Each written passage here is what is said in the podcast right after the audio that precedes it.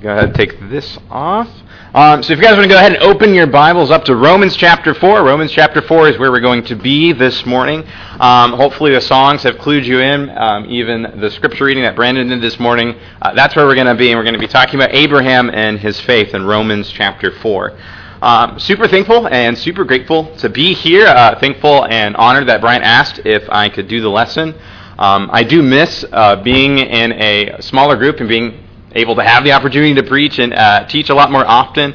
Um, but we're super glad, Maddie and I and our whole group, that we brought with us uh, to be here this weekend, but also to be here um, this morning and to worship with you guys.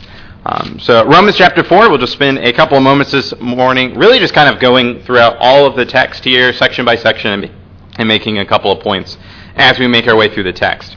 Um, Paul, when he's here and he's writing this letter to the Romans, he's dealing with a very unique group, a group that is very much mixed of a Jewish population that you've got here and a Gentile part that's here. Um, and a lot of the first part of the book is just Paul dealing with a lot of the differences that the Jews and Gentiles would have had with one another. Uh, being the old law, having no law, circumcision, uncircumcision, just their backgrounds with idolatry versus coming from the Old Testament, having a massive, huge lineage of dealing with God.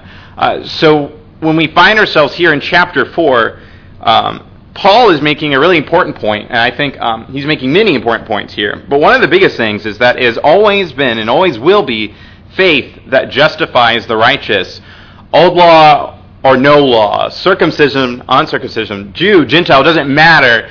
Faith is what it takes to connect with God. Uh, think of passages like uh, Hebrews chapter 11, specifically verse 6. Without faith, it is impossible to please God because he who comes to God must know that he is a rewarder of those who seek him. Um, a faith that hears God's words, a faith that is motivated by God's words, that takes what God says, his promises, at face value and believes and entrusts them. Um, but what does that look like in application? What does it look like to have a faith like Hebrews 11 is talking about? Um, and that's where we find ourselves back again here in Romans chapter 4. Paul is going to bring up and uses basically the example of Abraham. An example that I think both the Jews could totally get behind and the Gentiles as well could get behind, that both of themselves could have absolutely related to. Um, and it's amazing to, especially in a world that we live in, uh, a world with the deceiver, a world where constantly, day in, day out, the world is constantly trying to plague and demean and devalue our faith, that we can't trust God. Or maybe, maybe God does exist and maybe you can kind of trust Him, but you can't fully exactly know what God is and what He wants and what He's requiring of you. Abraham proves all of that to be wrong, and he proves that faith in the end, just believing God is true. Um, so, like I said, we're going to make our way just through the chapter, read some uh, sections of it, talk about some points, and, and make a couple of points of application here. Uh, so, if you will begin with me, Romans chapter 4, we'll start in verse 1. What then shall we say that Abraham, our forefather, according to the flesh, has found? For if Abraham was justified by works, he has something to boast about, but not before God. For what does the Scripture say? Abraham believed God, and it was credited to him as righteousness. Now, to the one who works, his wage is not credited as a favor, but as what is due. But to the one who does not work, but believes in him who justifies the ungodly, his faith is credited as righteousness. Just as David also speaks of the blessing on the man to whom God credits righteousness apart from works. Blessed are those whose lawless deeds have been forgiven, and whose sin have been covered. Blessed is the man whose sin the Lord will not take into account. And we'll stop there. Um, so, one of the first points we find ourselves when we make our way, we're starting out here in the beginning of the chapter, um, is one of the big points that Paul's making is that faith trumps works any day of the week. That faith overwhelms, and that's the most important part that is here. Uh, the difficult thing of living in a physical world, being in fleshly bodies, is a lot of times we're impressed with things when it comes to the flesh. Um, just in general, a lot of times we can be impressed with those who have tons of money, those who have wealth. They can afford certain things. They have very nice things. They have nice cars. They, you know, their bank accounts are super impressive. Their houses are impressive. That's a lot of what um, the Corinthians, and especially when James writes to the brethren that he's writing to, they get really caught up in that. They're even kind of preferring wealthier people. They're giving them the higher places. Um, later on in chapter 4 of James, it's the idea that their prayers are hindered because they want physical things. They're caught up in this world. Um, we're impressed by the flesh. And even beyond that, a lot of times we can be impressed with things that are seemingly good even in the spirit, even in Christ.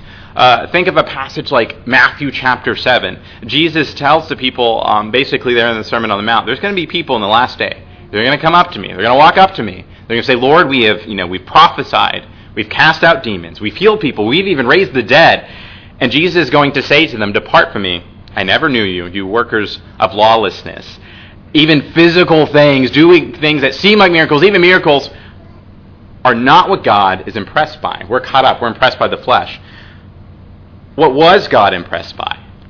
What was it that Abraham did that God was like, that's it? He is righteous. He's, he's considered righteous. This is exactly what I'm looking for. Verse 3. For what does the scripture say? Abraham believed God and it was credited to him as righteousness. It doesn't say Abraham like saved the entire world. It doesn't say that Abraham raised a bunch of people from the dead or did some awesome, super fantastical feat. He believed God. He heard what God said, he believed it, and he allowed that to fuel his action. Um, and, and, and, you know, it's, it's a lot more than just that. Um, really, where a lot of this is coming from is Genesis chapter 15. Uh, in fact, let's go ahead and turn there and read there so we get some context and background. Um, it wasn't just that, you know, uh, God had said to Abraham, well, you know, the, the, the sun's going to rise tomorrow. And, and, Abraham's like, great, I got that. I, have seen the sun rise a ton of times. I totally get that. Uh, what God had promised to him uh, took some challenges. There are some barriers to overcome there. So if you look at uh, Genesis chapter 15, we'll read just the first couple of verses there to get some background on what was it that Abraham believed that God had said. Um, so Genesis chapter 15. After these things, the word of the Lord came to Abram in a vision, saying, do not fear, Abram. I am a shield to you. Your reward shall be very great. Abraham said, O Lord God, what will you give me, since I am childless? And the heir of my house is Eliezer of Damascus. And Abraham said, Since you have given no offspring to me, one born in my house is my heir. Then behold, the word of the Lord came to him, saying, This man will not be your heir, but one who will come forth from your own body, he shall be your heir. And he took him outside and said, Now look toward the heavens, and count the stars if you are able to count them. And he said to him, So shall your descendants be. Then he believed in the Lord, and he reckoned it to him as righteousness.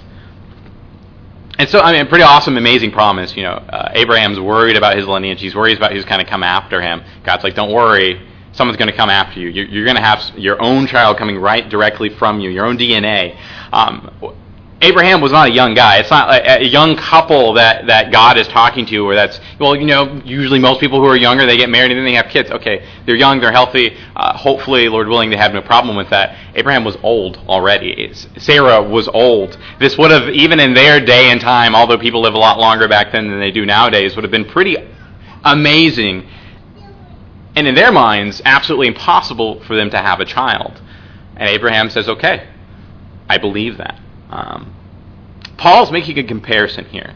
The same level of faith and the same just taking God at his word that it took for Abraham to receive Isaac, um, eventually to be able to go through with sacrificing Isaac just a little bit later, is the same sort of faith, the same sort of dedication it takes for us, the same way we need to believe when it comes to our own salvation.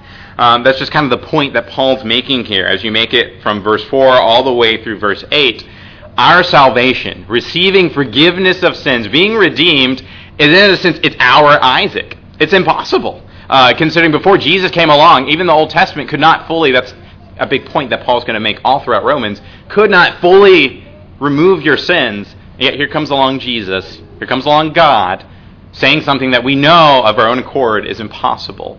Um, Faith has got to be the driving factor in our life. Faith has got to be what fuels our actions. It is by the way in which we see the world. It needs to dominate our thoughts. It needs to dominate everything in our life. Understanding, believing, and trusting in the words of God, despite whatever else is going around us. We'll see more of kind of those obstacles as we make our way through the chapter that Abraham had to overcome in his belief, in his trust of God. Um, so we'll keep reading. So we'll start in verse 9, 9 through 15, and we'll stop and make a couple more points. Is this blessing then on the circumcised or on the uncircumcised also? For we say faith was credited to Abraham as righteousness. How then was it credited? While he was circumcised or uncircumcised? Not while circumcised, but while uncircumcised. And he received the sign of circumcision, a seal of the righteousness of the faith, which he had while uncircumcised, so that he might be the father of all who believe without being circumcised, that righteousness might be credited to them. And the father of circumcision to those who are only who are not only of the circumcision, but also who follow in the steps of the faith of our father Abraham, which he had while uncircumcised. For the promise of Abraham or to his descendants that he would be heir of the world was not through the law, but through the righteousness of faith. For if those who are of the law are heirs, faith is made void and the promise is nullified. The law brings about wrath, but where there is no law, there also is no violation. Uh, so a lot of just the things that Paul's bringing up in this section deal with kind of some overarching themes that are going through the book of Romans. We're just focused on chapter 4 here, but I think there's a couple of points to make here that are really encouraging, that help us continue to talk about some of this faith that we can see within Abraham. Um, one big thing, so I mentioned earlier, kind of like an introductory statement, Abraham would have been a kind of really unifying figure for both the Jewish and uh, Gentile audience here.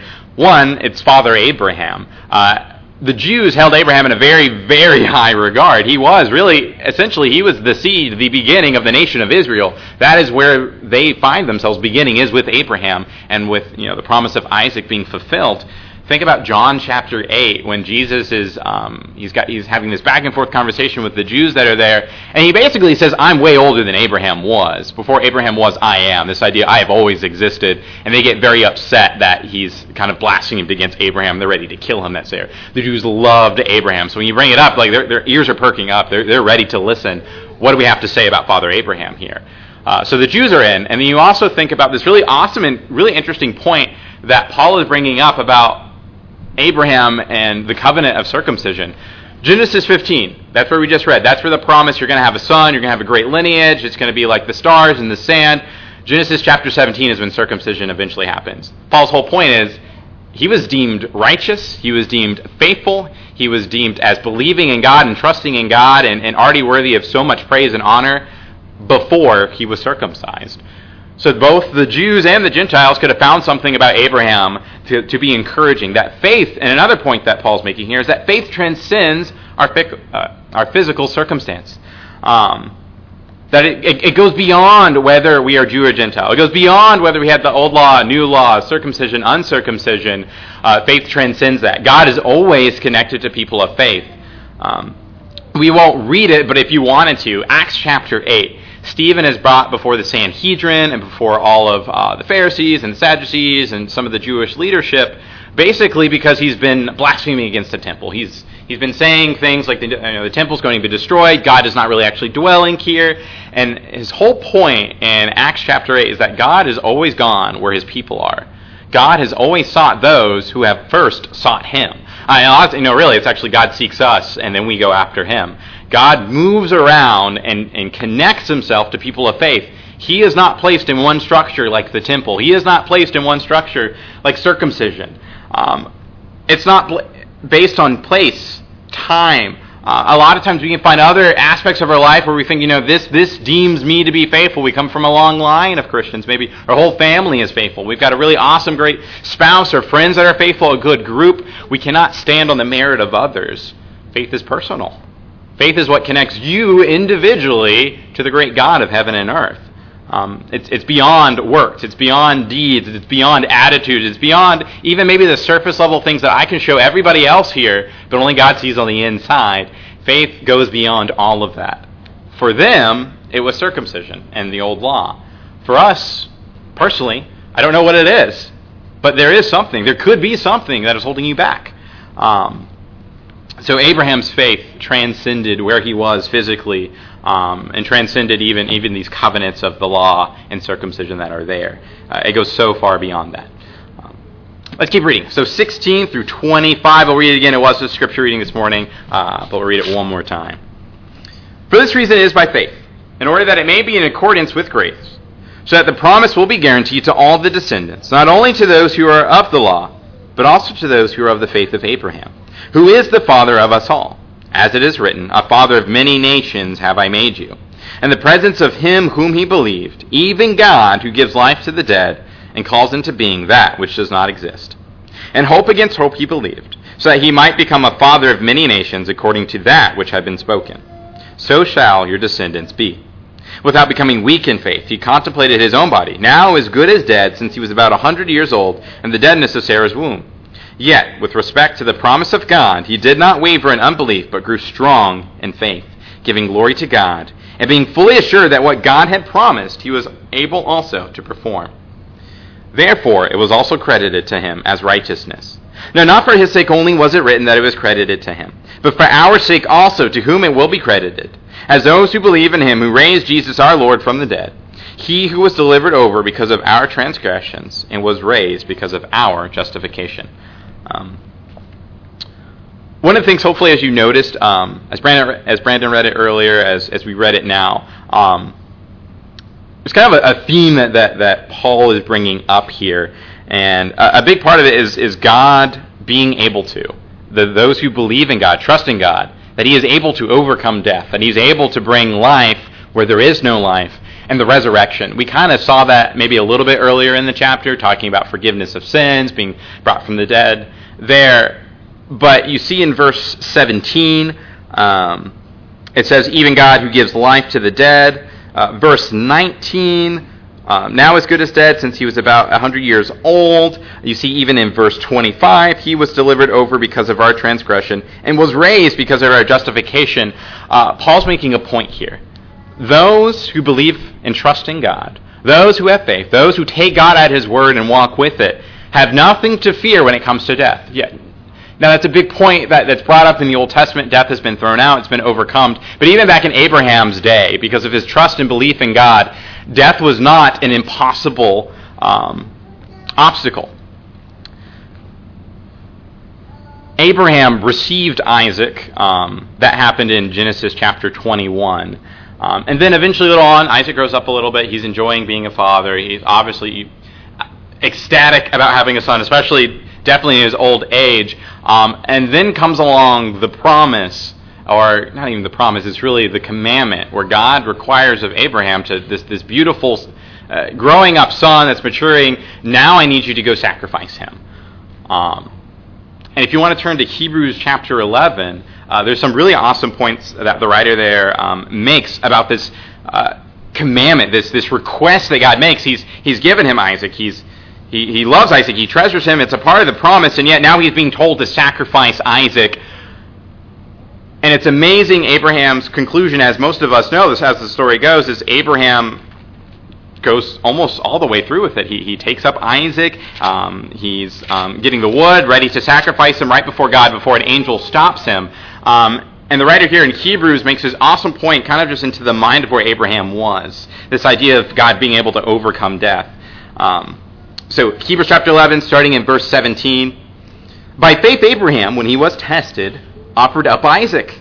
And he who had received the promises was offering up his only begotten son.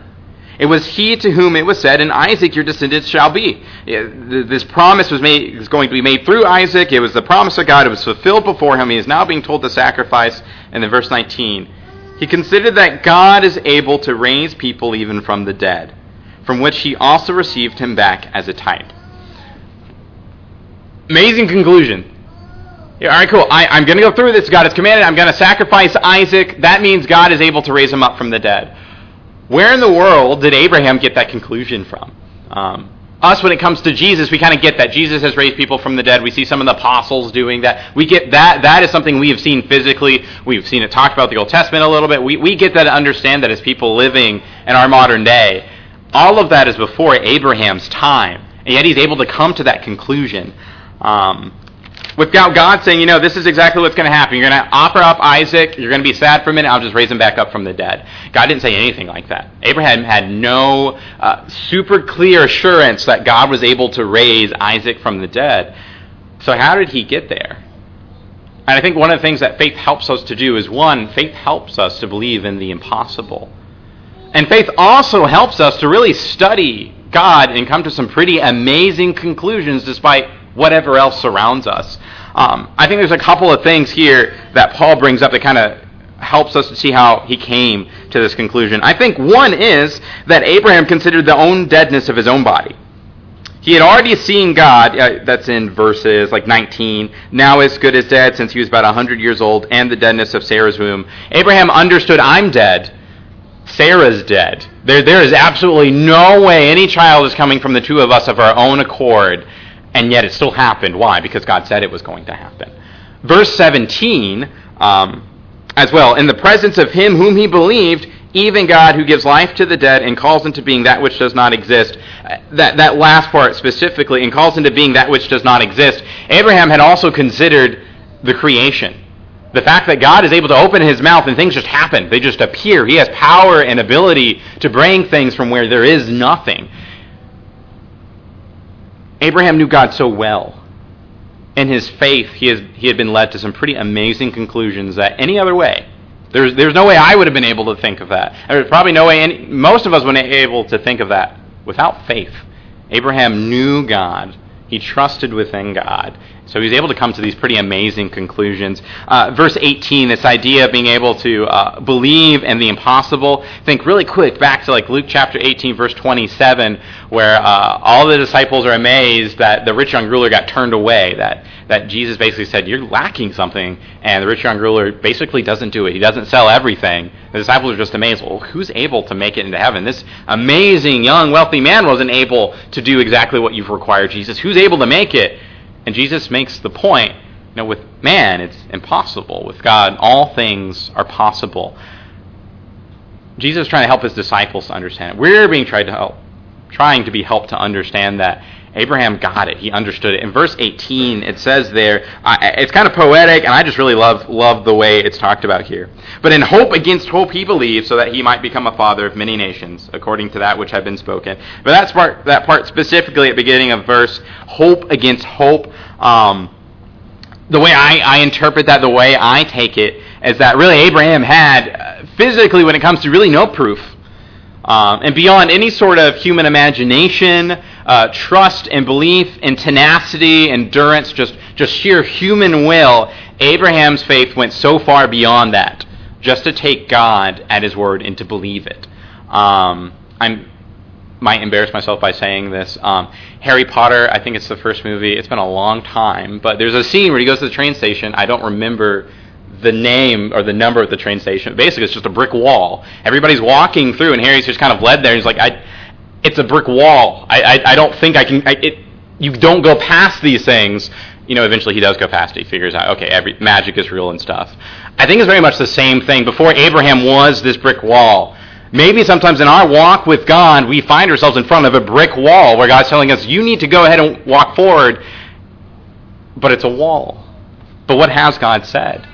What conclusions can we come to purely based upon God and how much He had proven Himself? I think that's another point that Paul's bringing up here that God's word alone is enough because He has proven Himself. Um, the points that we had brought up earlier 17, creation, being able to bring life to. Uh, through Abraham and Sarah to be able to create and to have Isaac. Um, this idea that God has done enough. Jesus had a big struggle with that when it came to teaching the crowds during his day and time. A lot of times, you know, he, the miracles were there to prove the words that he was saying were true, that he was indeed from God. But eventually got to the point where people were just coming to Jesus just straight up for the miracles. Well, Jesus will believe you if you do this sign over here. And Jesus is like, I'm not, I'm not going to do that. I've, I've shown you. You know enough. Uh, the Pharisees, Sadducees, the Jews would come to him. You know, where do you come from? Who is your father? What authority by you do do you do these things? He's like, I've, I've proven that already to you.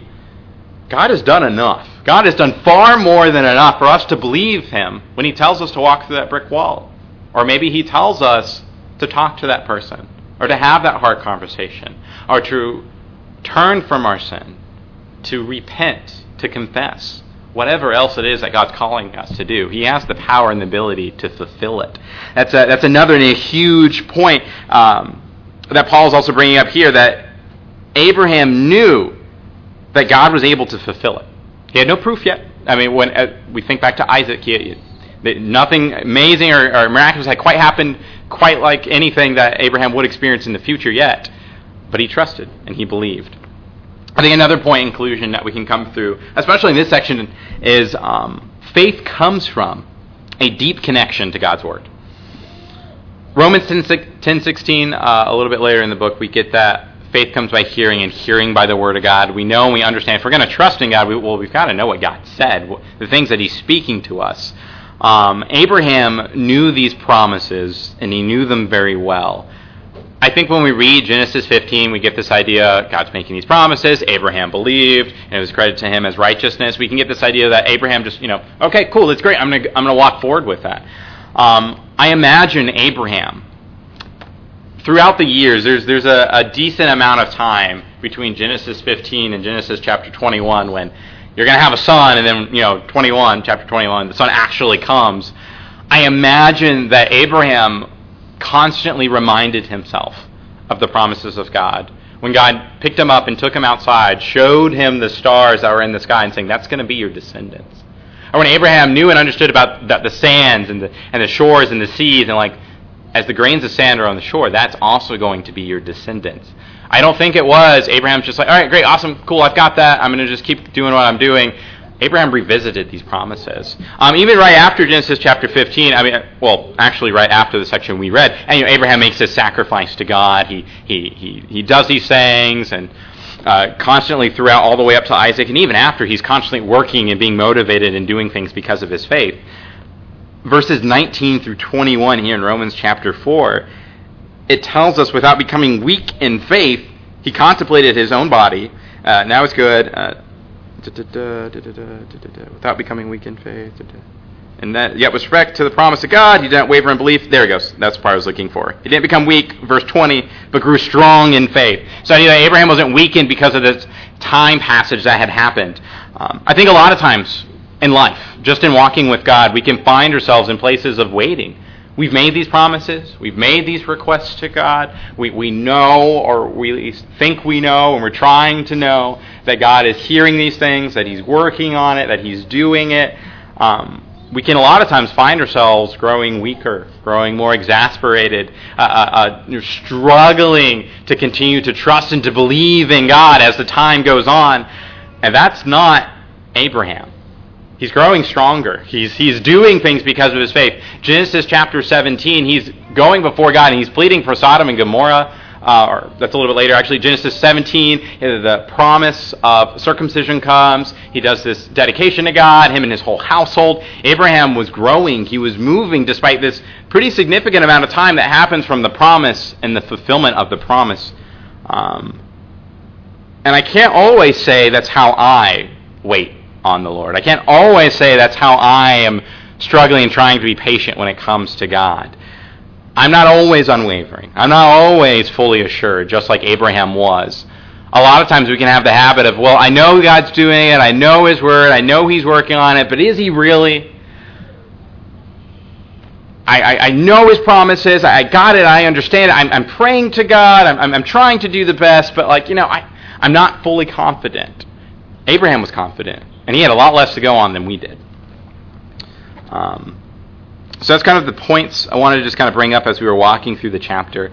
Um, I think there's some really cool points of application as we look back at chapter 4 as a whole. We look at Abraham, we look at the dedication that he had when it came to the conceiving and, and the raising of Isaac, and also even to his potential sacrifice. Um, some things that we can really walk away from here. And I think one of the first things, uh, first points of application here, is we've got to connect ourselves to God's promise, and we've got to be deeply invested in God's word.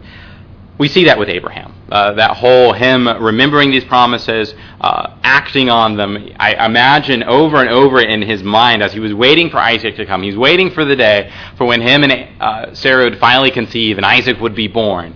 Um, he's constantly reminding himself of God's promises. Um, we need to study God's word, and we need to know God's word well. Um, specifically, when it comes to things that He has said He'll do for us, when it's specifically it's come to things that God said He will accomplish in and through and because of our faith. Um, I think it's important that we do that. I think it's important that we, we spend as much time as we can um, challenging ourselves to know God like He knows us. And again, I, God can know us and will always know us better than we ever know Him. But I think it's the idea, hopefully, you've seen as we walk through the chapter here, that Abraham really studied God. He really knew his ability. He really knew his power. He really knew the things that God was capable of because he had spent time thinking about God. He had spent time dwelling on these promises that are there. And I think one of the ways that can happen is through consistent reading. And I don't necessarily mean consistent reading like you need to read your Bible all the way through the Bible once in a year. I'll be honest, I don't do that. I have a hard time making it all the way through. Uh, one thing that works for me is reading actually the same chapter uh, I'll take like three days and I'll read the same chapter over and over and over again. From there, I get something. Whatever it works for you to be gleaning things from God's Word, do that. if you want to be like Abraham, if you want to get to the place where God just says something and I will just take it, I will just trust it, I will run with it until I can run no longer, you need to be dwelling on God's word. Another point. Um, while Abraham was waiting, uh, we mentioned some things Sodom and Gomorrah, the covenant of uh, circumcision.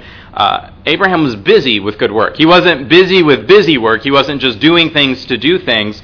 He was continually allowing his faith to motivate him to action, to deeds, to be accomplishing things within his faith. Um, Abraham, again, as we notice, verses 19 through 21, Abraham grew during his time waiting for the promise of Isaac to happen. Um, I think a lot of times we can find ourselves with lots of free time, lots of idle time, um, lots of time where we're just sitting, we're waiting. Maybe we're even moaning and groaning about the things that we're suffering with, we're struggling through, we're waiting on God to answer. And that is the devil's prime uh, playing field. He loves it when people aren't doing anything. He loves it when he can throw influences through the world to motivate you in the opposite direction. He can tell you lies about, well, you know, nothing's happening yet. Do you really think that God's actually able to fulfill his promises? Well, he said it, but nothing's happened yet. We need to busy ourselves with good work. We need to continually learn and be motivated and walk by our faith while we're maybe waiting for these bigger things to be answered, these bigger things to work themselves out. Um, Abraham busied himself. He grew stronger. He dedicated himself even more and more with each and every single passing day to God as he waited for these promises to happen. And I think the last point here is that for those of faith, those who believe God, those who trust God, Nowadays, for us, those who call themselves Christians, followers of Jesus, bearers of their own cross, the resurrection is connected deeply to our faith. And as well, it's, it's the idea that God, through Jesus, has overcome death, that, that great obstacle, that great fear that so many people in the world have when it comes to those of faith. I mean, we may have a little fear, but ideally, you know, overall, we have no fear. God has already overcome that. Even in Abraham in his day, without having as many promises and assurances, Jesus, the cross, the Holy Spirit, the way that we have it, Abraham believed and trusted that God was able to overcome and overwhelm death with his power. Um, and that's kind of what Paul is bringing up and kind of concluding this chapter with, is in verses 24 to, through 25. All these points he's making about Abraham, he's now reflecting it back really to us, to those who are and the current day followers of Jesus Christ. But for our sake also, verse 24, to whom it will be credited, as to those who believe in him who raised Jesus our Lord from the dead, who was delivered over because of our transgressions and was raised because of our justification. God has done what he did with Abraham and with people like David and people with Solomon and whatever figure you want to come up with, all the way up to Jesus and the apostles, to prove to us that he can do it that he can do the impossible, that he can overcome the deadness in your own bodies. You may be riddled with sin. Uh, probably, hopefully, most of us here have been in that position of being completely dedicated to the world, being lost, being confused, not knowing to, any way to get out of the chains of sin and of corruption. And there comes Jesus. There comes God telling you, I can, I can do this. I can blot it out. I can overcome. I can overwhelm, overwhelm, and I can rid you of your sins. Um, how amazing and incredible it is to be forgiven. Like I kind of said earlier at the beginning of the lesson, for most of us, our, our, Isaac, our impossible that God has promised that He will do, at one point in time was the forgiveness of sins. It was that God was willing to sacrifice the most precious thing He ever possessed, so that you and I, at that moment, enemies of His, you know, sinners uh, against God, sinning against him, not really knowing of, of the grace and the love that he was about to give to us, and yet he gave it to us anyways. As Jesus was, and Abraham is, and was as well, so will we be also. And that's kind of the point of the whole lesson here. Is so whatever your Isaac is, whatever it is that God is calling you to overcome, whatever brick wall it is, know fully well that God is able to help you to walk through that and to overcome. Um, and the invitation stands for all of us. To those here this morning, maybe you um, are in a position where you are needing that forgiveness of sins. Uh, maybe it comes and you need it in the form of repentance. You have already pledged your life to Jesus and you've walked away or you've made mistakes, you need the help of the brethren here. Please come forward. Uh, maybe it comes for those who have never made that pledge, who have never made that sacrifice, never made that dedication. The invitation is here for you as well. All of heaven, all the angels, Jesus, the Holy Spirit, God, all parts of Him, and everyone here invites you to come forward if you have any need at the call of the song of invitation.